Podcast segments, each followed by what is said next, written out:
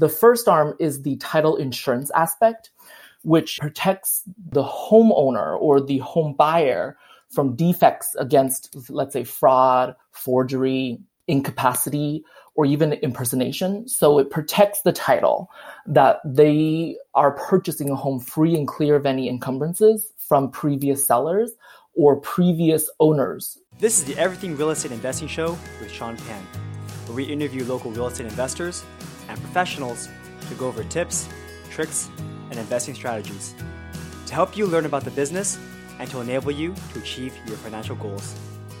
And now, welcome to the show. Hey everyone, and welcome to another episode of the Everything Real Estate Investing Show with Sean Pan. Today we have Jack Lin. Jack is a title officer here in the Bay Area, and on this episode, Jack will give us the inside scoop on how the title and escrow process works. After listening to this episode, you should have a good understanding of what they do, and you'll learn some tips on how to save money on closing fees. If you're new to this podcast, subscribe to the show and leave a review. We release episodes every Wednesday and Sunday, and release the show notes on our site, everythingrei.com slash podcast. By the way, if you need help financing your next real estate project, check out Conventus Lending. Conventus is the best hard money lender with amazing rates and incredible service. I've used them for years, and they've always been incredibly easy to work with. If you need a hard money loan, contact me at sean at everythingrei.com to get $1,000 off of your processing fee. And if you want to know the secrets of how investors in the Bay Area are making huge profits in one of the most expensive markets in the world, download the free Ultimate Bay Area Investing Handbook on our website, everythingrei.com. Enjoy! All right, Jack, thank you so much for coming on the show today. Go ahead and introduce yourself and let us know who you are and what do you do. Yeah, my pleasure. Thank you so much, uh, Sean, for having me. My name's Jack. I'm a business consultant for a title company in California, and I have been in the real estate industry since 2010. I started in the real estate world on the lending side, and then followed by the real estate side, and then now I'm in the title and escrow world. Perfect. And how did you get there? How did you get the title? Good question. Funny story. When I was in the lending side, I'd always see the title and escrow people come in our office and I sort of envied their job. But then I also am a very curious person by nature. So the title world is about the history of the home, right? Who owns it, you know, kind of what condition that property's in. So my curious nature, I've just fell into the world by kind of researching properties and always finding that title issues claims and kind of how ownership can change. I always felt that very interesting and fascinating. So that's kind of how I, I, decided I'd try it out. It's still within the real estate world. And I joined my company now about four years ago. And actually, I, I love it every day because I get to research different properties and kind of research different scenarios. And, you know, whether it be a property owned by six people or eight people that all passed away. Oh, got it. And so I think, yeah, you were the first person that I've had on my show from Title and Escrow Company. Can you tell us, you know, what is Title? How does it work? What do we use it for? Okay, yeah. So the title and escrow world is uh, very different. Like most consumers don't really interact with a title and escrow company until they buy a home. Their home is probably the biggest investment that a home buyer would purchase, right? And they probably don't purchase homes every year. So the t- their title and escrow, well, there's really two arms to it. The first arm is the title insurance aspect, which it protects, you know, the homeowner or the home buyer from defects against, let's say, fraud, forgery, incapacity, or even impersonation. So it protects the title that they are purchasing a home free and clear of any encumbrances from previous sellers or previous owners, whether it be to, you know, so imagine like a chain of title being like a, a linked chain. Now, each chain is a different owner. So, property that was built in the 70s might have had a dozen owners since, right? And so, we have to research that all the way back to the original owner and make sure that all of those transfers were legitimate in order to protect the buyers because we don't want to have the buyers purchase a home, get into a home, and then all of a sudden have a, a missing heir from a previous owner show up and knock on their door, which has happened before. Uh, okay, so then what happens in that scenario? So in those scenario, most of the time it is covered by the policy. So again, that's where kind of the first initial underwriting aspect happens, and that happens in escrow. So, which is a perfect segue because the escrow side is the facilitation of the money and the contract. So, the escrow side is a neutral third party, they're independent, and they're a neutral intermediary that helps to manage the money. So, for example, let's say you're the seller and I'm the buyer. We get into contract, I'm buying your home, the funds aren't changed, the property isn't changed until all our instructions are met. So your instructions, my instructions, and all the conditions of the contract are met. So the escrow officer and the escrow company maintains the privacy of the client and they safeguard the funds and all the documents. Yeah, it's basically like I guess to put it in a different scenario. Imagine one of those like you know those movies where you have like drug drug dealers and you have the hold hostage. Yes. Yeah, you're holding hostage. You're like, oh, give me the money first. No, give me the goods first, and you have to swap it. But escrow is good because you're some person in the middle someone gets the goods, someone puts in the money, and then he swaps for you, right?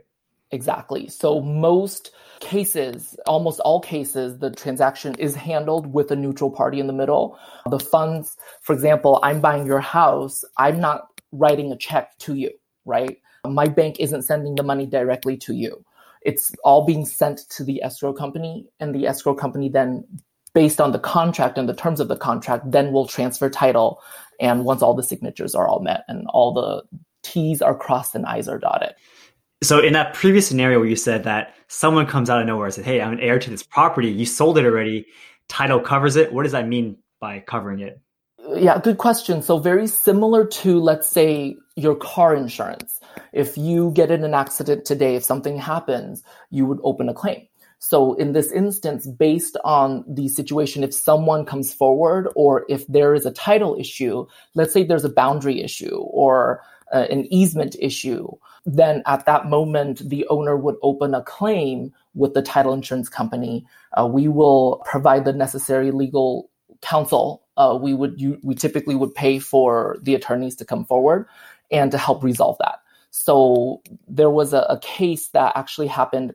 It was a fraud case actually, and it was a fraud case that happened in Sunnyvale. This happened about four years ago. The property was owned by a individual the individual held title to himself, but his sister was sick in Mexico. So actually, he flew back to Mexico for an extended period of time to take care of his sister. And at that moment, he had left the property with his kids, adult kids. And so when he had came back a few years later, he actually came to his house in Sunnyvale, knocked on the door, uh, realized the keys weren't working, knocked on the door, and found out found someone living in the house that was not his kids. And so at that moment, they called the police. The buyer, of course, of that property uh, was freaking out, saying someone's owning this house. They had bought this property.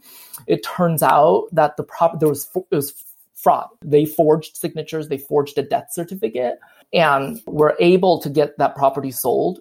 And so, you know, in this case, the kids went to jail, and the title company actually had to remediate and kind of take care of that. So I believe in this case, the title company had purchased that house back. Um, and then had to, of course, ensure, take care of the buyer because that's the ultimate buyer. The buyer of that property needed to be made whole again. So that's an extreme case of title insurance. Right. So like the kids basically forged a death certificate saying their father passed away, sold the house to some other buyer, and then when it turns out, okay, this guy still owns the house, so mm-hmm the tile company bought the house back from the buyer, I guess at the same purchase price or, uh, you know?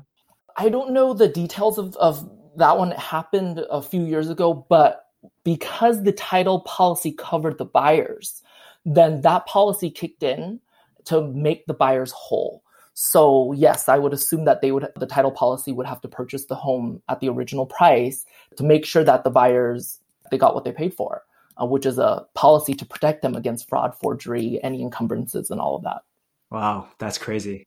Again, it's an extreme case. We don't see that every day, but that's something that I, in our office we still talk about because a lot of times in the escrow world, a lot of real estate agents, investors, buyers, they're all pushing to close really quickly.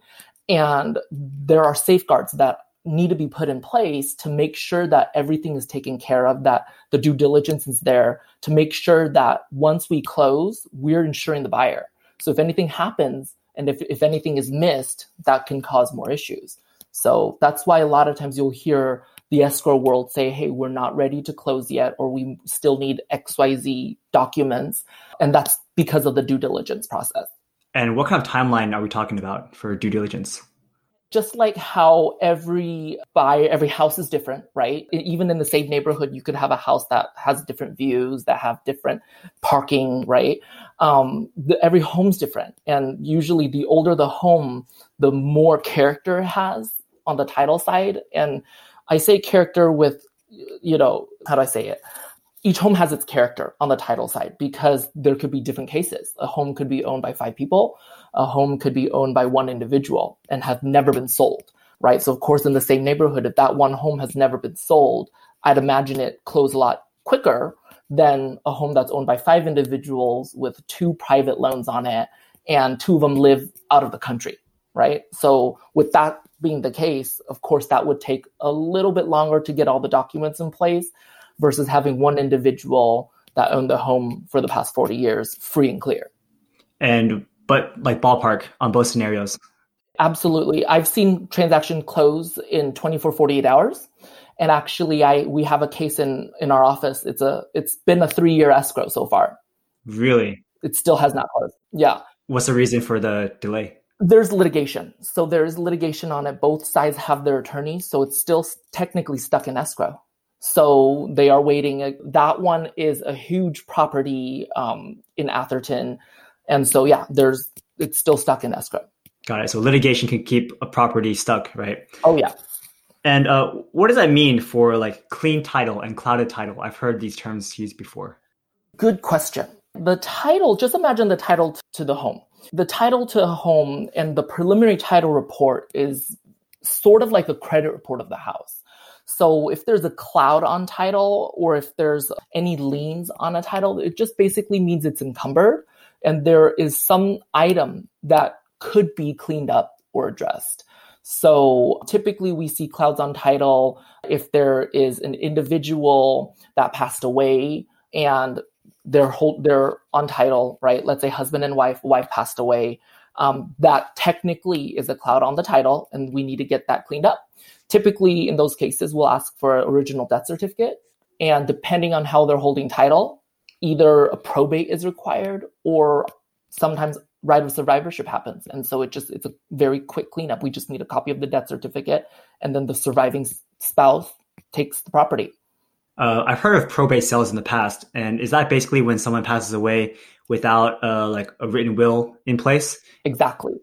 Yeah. So how does that work? Like it has to go through a probate process, and the judge then decides who gets the actual property. Exactly. So if a home owner or title holder passes away and the title is vested without a right of survivorship, or let's say not through joint tenants, because joint tenants is a right of survivorship. So let's say you and I own property as joint tenants. If I pass away, it's automatically passed to you because that's what joint tenancy is.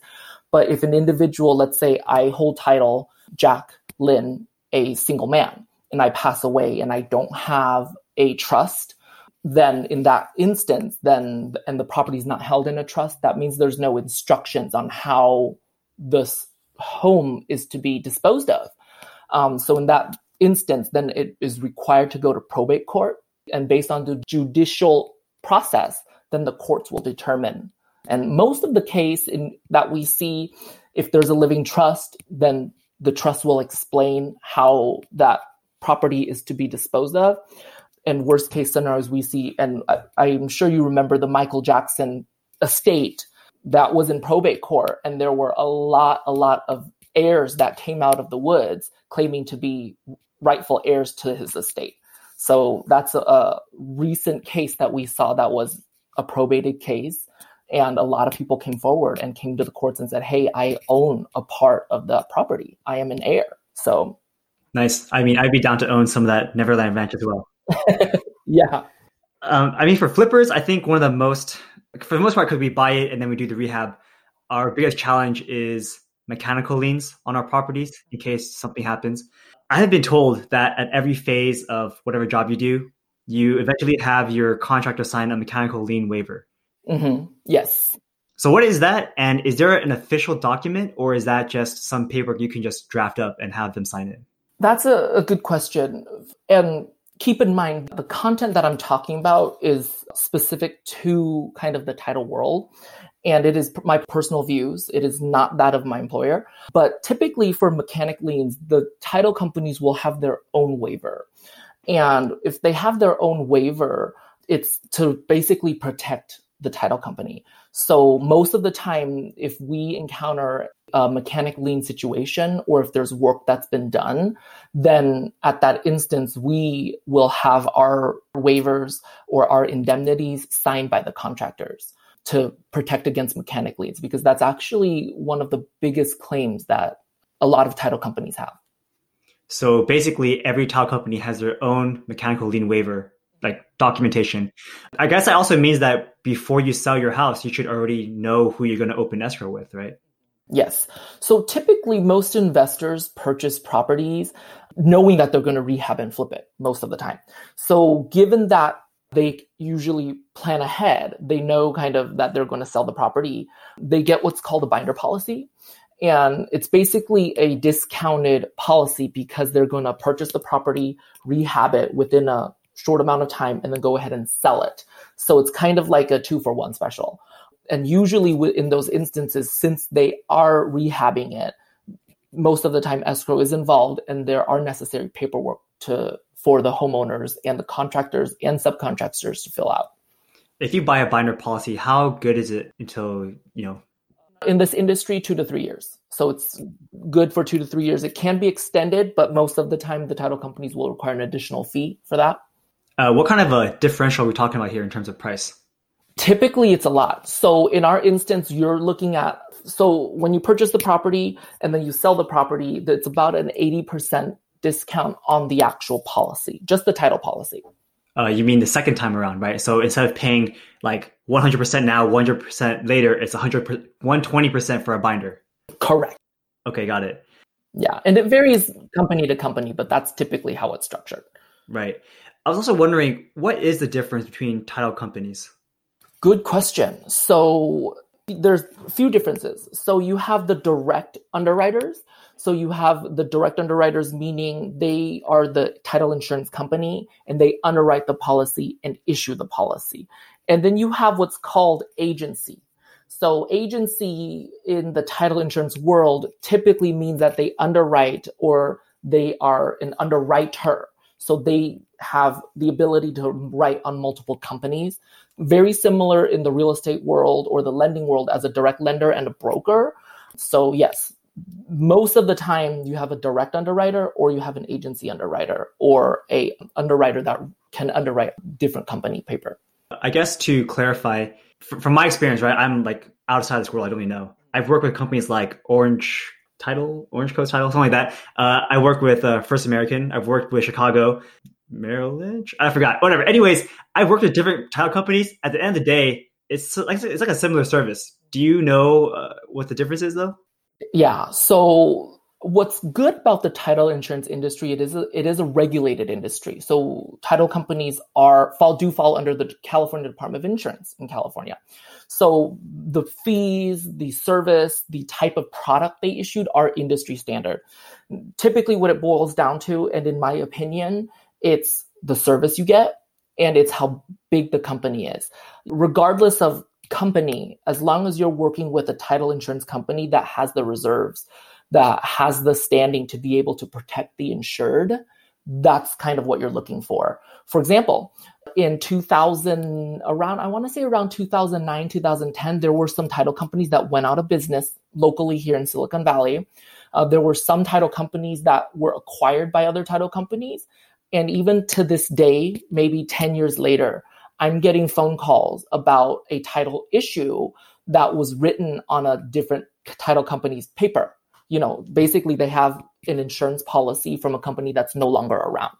So and that becomes an issue. If they were a company that was acquired, we'd have to track down to see which company acquired that previous title company and see if they'll stand by the existing policy. So again, they're all pretty much the same, but I want to say work with one that you feel comfortable with. And how would you feel comfortable with one? Make sure that they have the reserves to protect their insured and make sure that the customer service and the title underwriting side is legitimate. Mm-hmm. Yeah, and also I think for the most part, most people rely on their agents to just open and handle all that escrow paperwork anyway. And usually it's the seller, right? Usually the seller opens escrow and title. Yeah, so typically it really depends on who's paying for it. Typically, and there's customary practices in different parts of California, but in Silicon Valley, in Santa Clara County specifically, it's a seller pay county. So typically the sellers will have that escrow already opened. That's right. Every county has their own customary practices. Yeah. You're Right. Practices, not regulations, because everything's negotiable in real estate. Okay. And can we kind of talk like costs? Like, what is the average? How do you calculate costs for title and escrow? It's a good question because on the sales side, it's actually a big book. It's not like real estate commissions where it's a certain percentage or a flat fee. It ranges on the dollar amount and the price. So on average, title policy can cost anywhere between 1500 to 3000 4000 5000 i mean if you're insuring a 20 million building a 20 million dollar building the title policy is going to be in the tens of thousands maybe hundreds of thousands right so it depends but in on average in silicon valley the title cost is the title and escrow fee is typically uh, around three thousand to five thousand dollars. It's kind of in that window in Silicon Valley. Now, could, it's different in Central Valley. It's different in Southern California, and the fees are filed, so they're all public. So the consumer can actually go on the Department of Insurance's website and take a look at the cost per company and per their price. Cool. Uh, I also know that when we're closing, uh, besides the title insurance policy, someone actually does the whole breakdown of all the different costs, and they create that giant sheet for you. What's it called again? That that's that's a final closing statement or an estimated closing statement. Yes. So that's prepared by the escrow side. So, as I had mentioned earlier, there's really two arms to the title and escrow world. There's the title insurer, which is the title, which is the preliminary title report or the final title policy. And then you have the escrow side that actually prepares all the paperwork. So, most of the time, in Northern California specifically, the uh, escrow officer will prepare that final closing statement for for the buyer and the seller. Is that like an additional cost on top of the title, or is it all kind of wrapped into one in that $3,500, $5,000? Good question. So there's the title fee and an escrow fee. Now the title fee is based on is basically the insurance policy, and then there's an escrow fee. And again, those are tiered based on price. So if you were, let's say you're selling a home for three hundred thousand versus selling a home for three point five million, the title and escrow fee for that will be respective. Uh, so like I said, that 3,500 number you quoted before, that's just title or is that escrow and title? It's combined. So I combined it. So on average, the average combined fee for title and escrow services in Santa Clara County is between three to five hundred, three thousand to $5,000. So yes, that's part of the escrow fee. Got it. Because you know, uh, when we're analyzing our properties, we typically do something called like a seven percent for total closing costs. You know, five percent usually goes to our agents, 2.5 on the sell side, 2.5 on the buy side, and then we budget about 2% for closing costs, right? Closing costs. It doesn't seem like I think we're budgeting too much, right? 2% for closing costs if it's only cost like 5,000 or so. What what other closing costs do you think I'm missing in that in that number? See, the term closing costs is very very broad. So, we have a calculator on my website that allows you to calculate the title and escrow costs because there's also third party costs. You have lender costs you have county recording costs, and you have probably any third party costs that if you're, if you, let's say you have property inspections, let's say you have, you know, natural hazard disclosures. So aside from that, I can say is for title and escrow fees, they're all public and they're all available and they can't be changed. So it's, we need to stand with the California Department of Insurance and the fees we file with them. So those fees are set. And even for, for example, I, I work for a title insurance company if I buy a house today, I'm still paying those fees. I don't get any discounted pricing. Makes sense. Those uh, county recording costs you're talking about, is that the same as transfer taxes or is that something else? Good question. So there's recording fees and then there's also county transfer taxes or city transfer taxes. So the recording fees is basically what the recorder office charges and city transfer taxes is basically which each city determines how much they collect if a property is transferred. Hmm, interesting. So I guess all in all, yeah, maybe it does account for 2% of your total sales price. Yeah.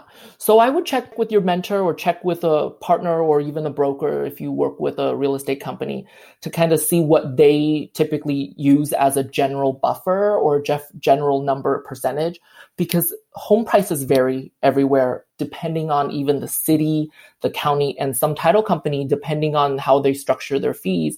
You know, you may have recording fees, you may have special recording, special courier fees so it's always safe to use the calculator and to be a little bit more bigger kind of with that quote. Exactly. You know, I have had several transactions in Santa Clara County recently, and I've encountered a whole bunch of stuff. Like, for example, I guess some paperwork didn't come in on time, and we missed the cutoff, right? Like, you, what time do you need to record in Santa Clara County before you have to wait the next day? So Santa Clara County, for me, I typically would say if everything is, it depends. Okay. So I'm going to take a backtrack here.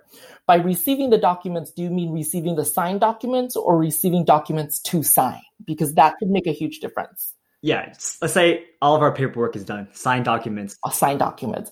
FedEx into the office. Yeah.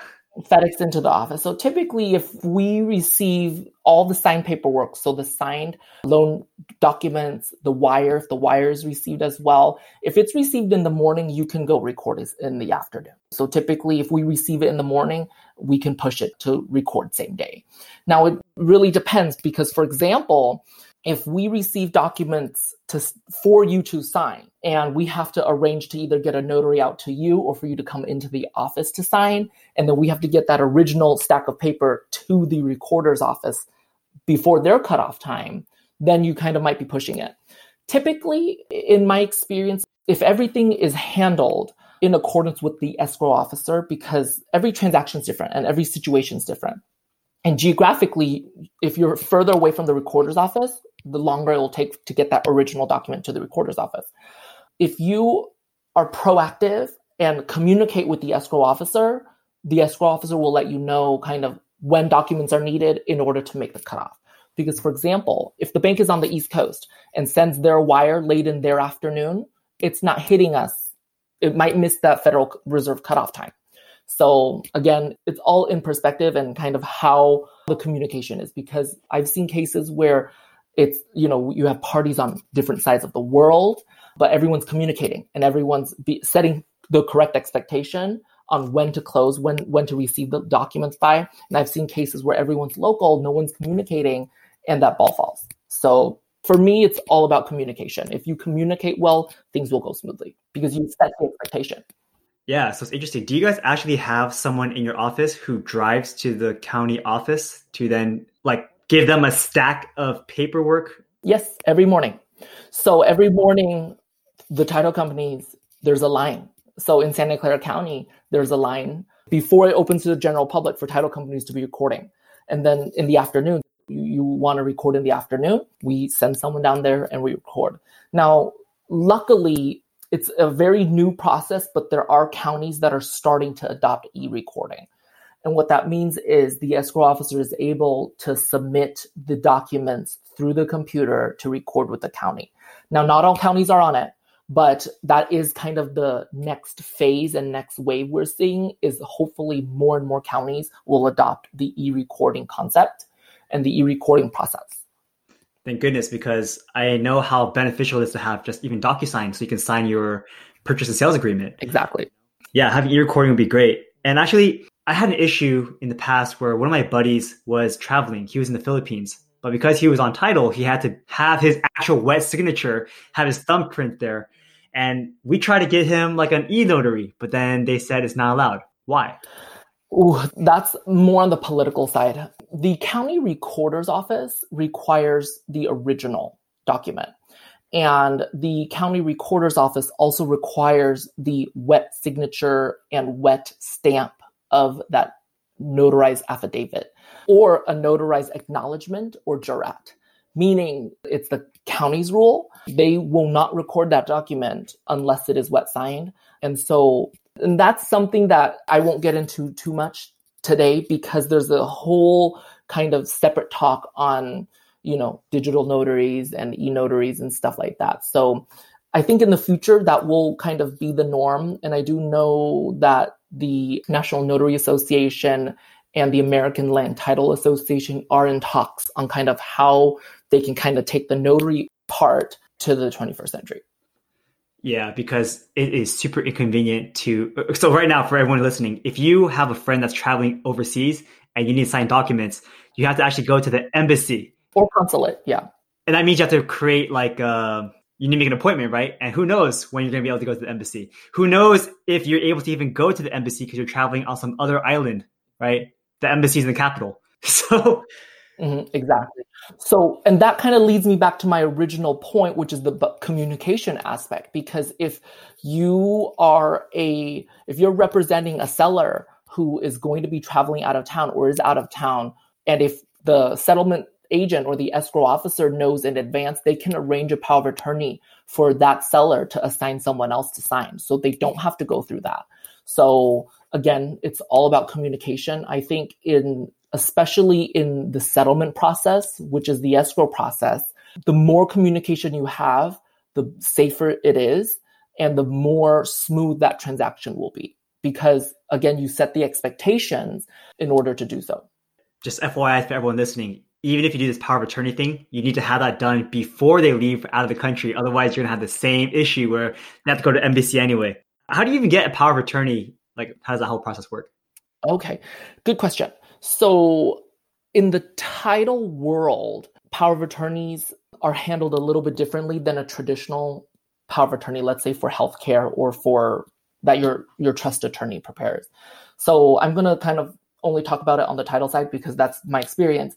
But on the title side, that power of attorney needs to be be prepared by the title company and needs to be signed with a notary that has been approved by the title company. So not any notary or not all notaries are approved. The title company has further requirements and further guidelines for their notaries.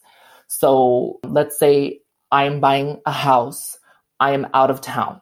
Okay, so before I go out of town, I let my real estate agent or I let my escrow officer know and say, hey, I'm going to be out of town in the next two weeks. I'm flying out next week.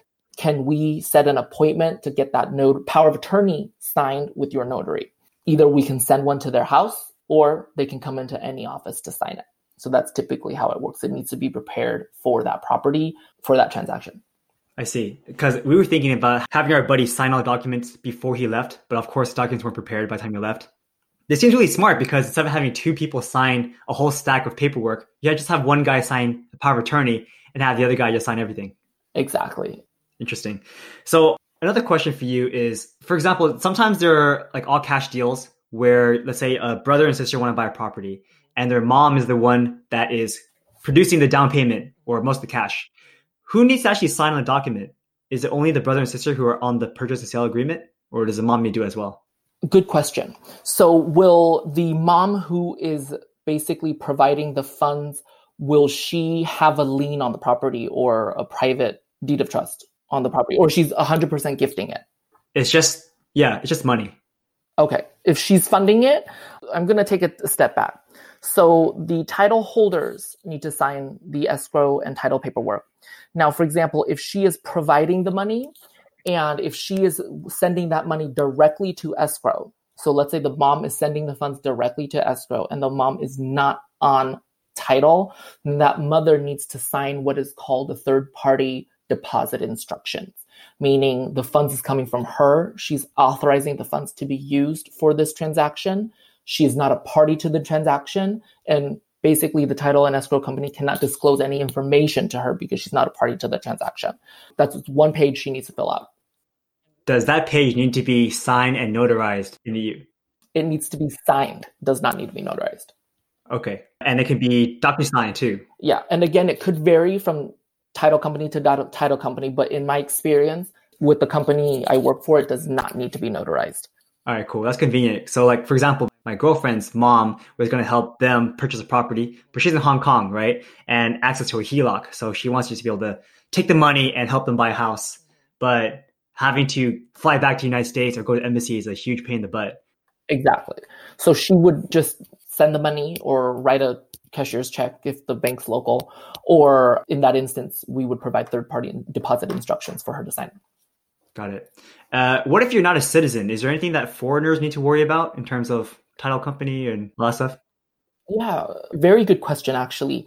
In kind of in the economic downturn we saw between 2006 and 2011, we saw a lot of foreign investors purchasing homes, all cash, right? We saw a lot of that every day in all of our offices. We saw a lot of foreign money, and that was actually uh, a big topic around that time. Now we're seeing a lot of foreign selling transactions.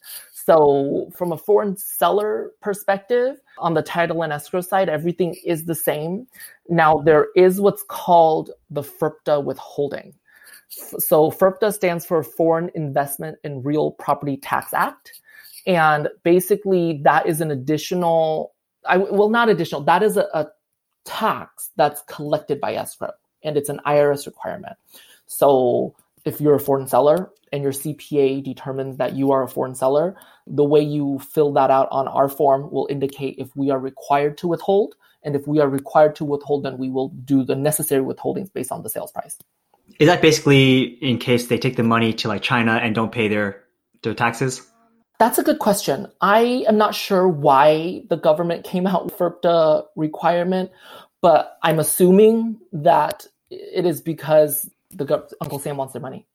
And if they're not a citizen or not a US resident, it may be harder to track, I think. So, I mean, you know, I mean, even in San Francisco, you have restaurant tax, or, you know, I'm not, you know, there, there's these crazy taxes that I see. So I wouldn't know kind of what was the rationale behind the legislation for that, but Uncle Sam wants their money. So you mentioned uh, FIRPTA, and that reminded me of something else that I really, really hate especially this happens for flippers who don't have their properties, I guess, in LLC. But it's the uh, what California franchise tax. You know what I'm talking about? Yes. Do you want to talk about that and why that's a thing? Of course, the franchise tax board also wants their money. So, depending on if the property is a primary residence or not, or again, it's how they fill it out. So, it's a little bit more complex than this. There is a form that the that the seller will fill out with their CPA, and depending on how it's filled out, there may be a California withholding, which is three point three three percent. So again, franchise tax board wants their money as well. So depending on how the investor or the homeowner fills that form out, if they do not qualify or if they are exempt from that withholding, then there will not be the 3.33 withholding. But depending on how, again, that's how they fill that form, that fill that form out with their CPA. And uh, that's 3.33% of total sales price. Geez, see, that's so much, right? The sales price, yes. And uh, I know when I sold one of my flips, that happened to me, and I was like, "What the hell is this?" Uh, yeah, yeah. Although, just FYI for everyone there, you don't have to pay that obviously if you take a loss. Have you dealt with other investors who are more creative, like on the double close side or wholesaling? Good question. In the Silicon Valley, we see more flippers. We don't see too much wholesalers or double escrows. More common in especially the area I'm in. I'm in the Cupertino, Sunnyvale, Saratoga area. We see more flips but yes, we have encountered uh, wholesalers and flippers and even double escrows or assignment of contracts, but that's on more on the rare side. Most of the time we see flips. So we see an investor will purchase a property, acquire that property, and within one, two years, maybe three years, sell that property. So that's kind of what we see more of. Uh, so besides having a binder policy and maybe writing the right proper or having the right documentation so that you don't have to pay that California franchise tax. Is there anything else you think that investors should be aware of when dealing with title and escrow? Very good question. So I'm going to break it down. On the tax side, I would say they have to work with their CPA to determine kind of what's the best practice for them. Now, on the title side, I would say the best kind of advice I can give is to communicate. That's number one, is to communicate. But number two, that I see is the skilled and the unskilled labor. So, of course, you know, as an investor, if you want to make the biggest profit, you know, I see cases where investors or even home home buyers or contractors are cutting corners. And that's kind of where the whole mechanic lien side can bloom. So I would typically say, as long as you are using a reputable contractor or a general contractor licensed and subcontractors that are licensed, you'll be fine. Because if they're licensed, they must meet certain requirements. And so typically in those cases that we see, if they're using licensed contractors, typically we see that the acknowledgments they have to sign, the affidavits they have to sign, or the indemnities they have to sign, it's typically easier for us to, to get those signed. Because I've seen cases where the contractors disappear. So, and that becomes an issue. So yeah, so I would actually, you know, really put the the labor and the contractors, I would say typically, you know, just really focus on that. Try not to cut corners because the more corners you cut, the bigger the problems end up. Awesome. Uh, is there anything else you'd like to share with our audience before we end the show today? I would typically say again, it's the communication aspect. Um, the title insurance industry is a very, very interesting industry because insurance is about risk. So, how a home is insured and underwritten is not black and white. So typically, the more complex that home's title is, kind of the longer and the more look the title company will need to focus on. So I would say typically, you know, or if you have a lot of time or if you have time, start the conversations early, get those necessary underwriting approvals in, and again, communicate, you'll be good to go. Cool. So, Jack, how can people get in contact with you? The listeners or viewers are able to email me. My email address is jack at jacklin.us. So Jack, my, uh, my last name's Lin, L-I-N, so first name at jacklin.us. And my phone number is area code 408-876-0186. And where can people find you? Are you located based in South Bay as well? Yeah, I myself am located in the South Bay. I'm in Silicon Valley. I have offices throughout the Bay Area. So, yeah, individuals want to contact me and would like to work with our company, I'm happy to put them in touch with my offices. Perfect. All right, Jackie, thank you so much for your time. And thank you for sharing all of your information about title and escrow companies. I definitely learned a lot, and I'm sure our listeners have learned a lot as well. Yeah, absolutely. Thank you so much for having me. Cool. Take care. Thank you. Here are some of the key takeaways from this episode. It's all about communication. If everyone is coordinated and communicating with each other, the title and escrow process will go by smoothly.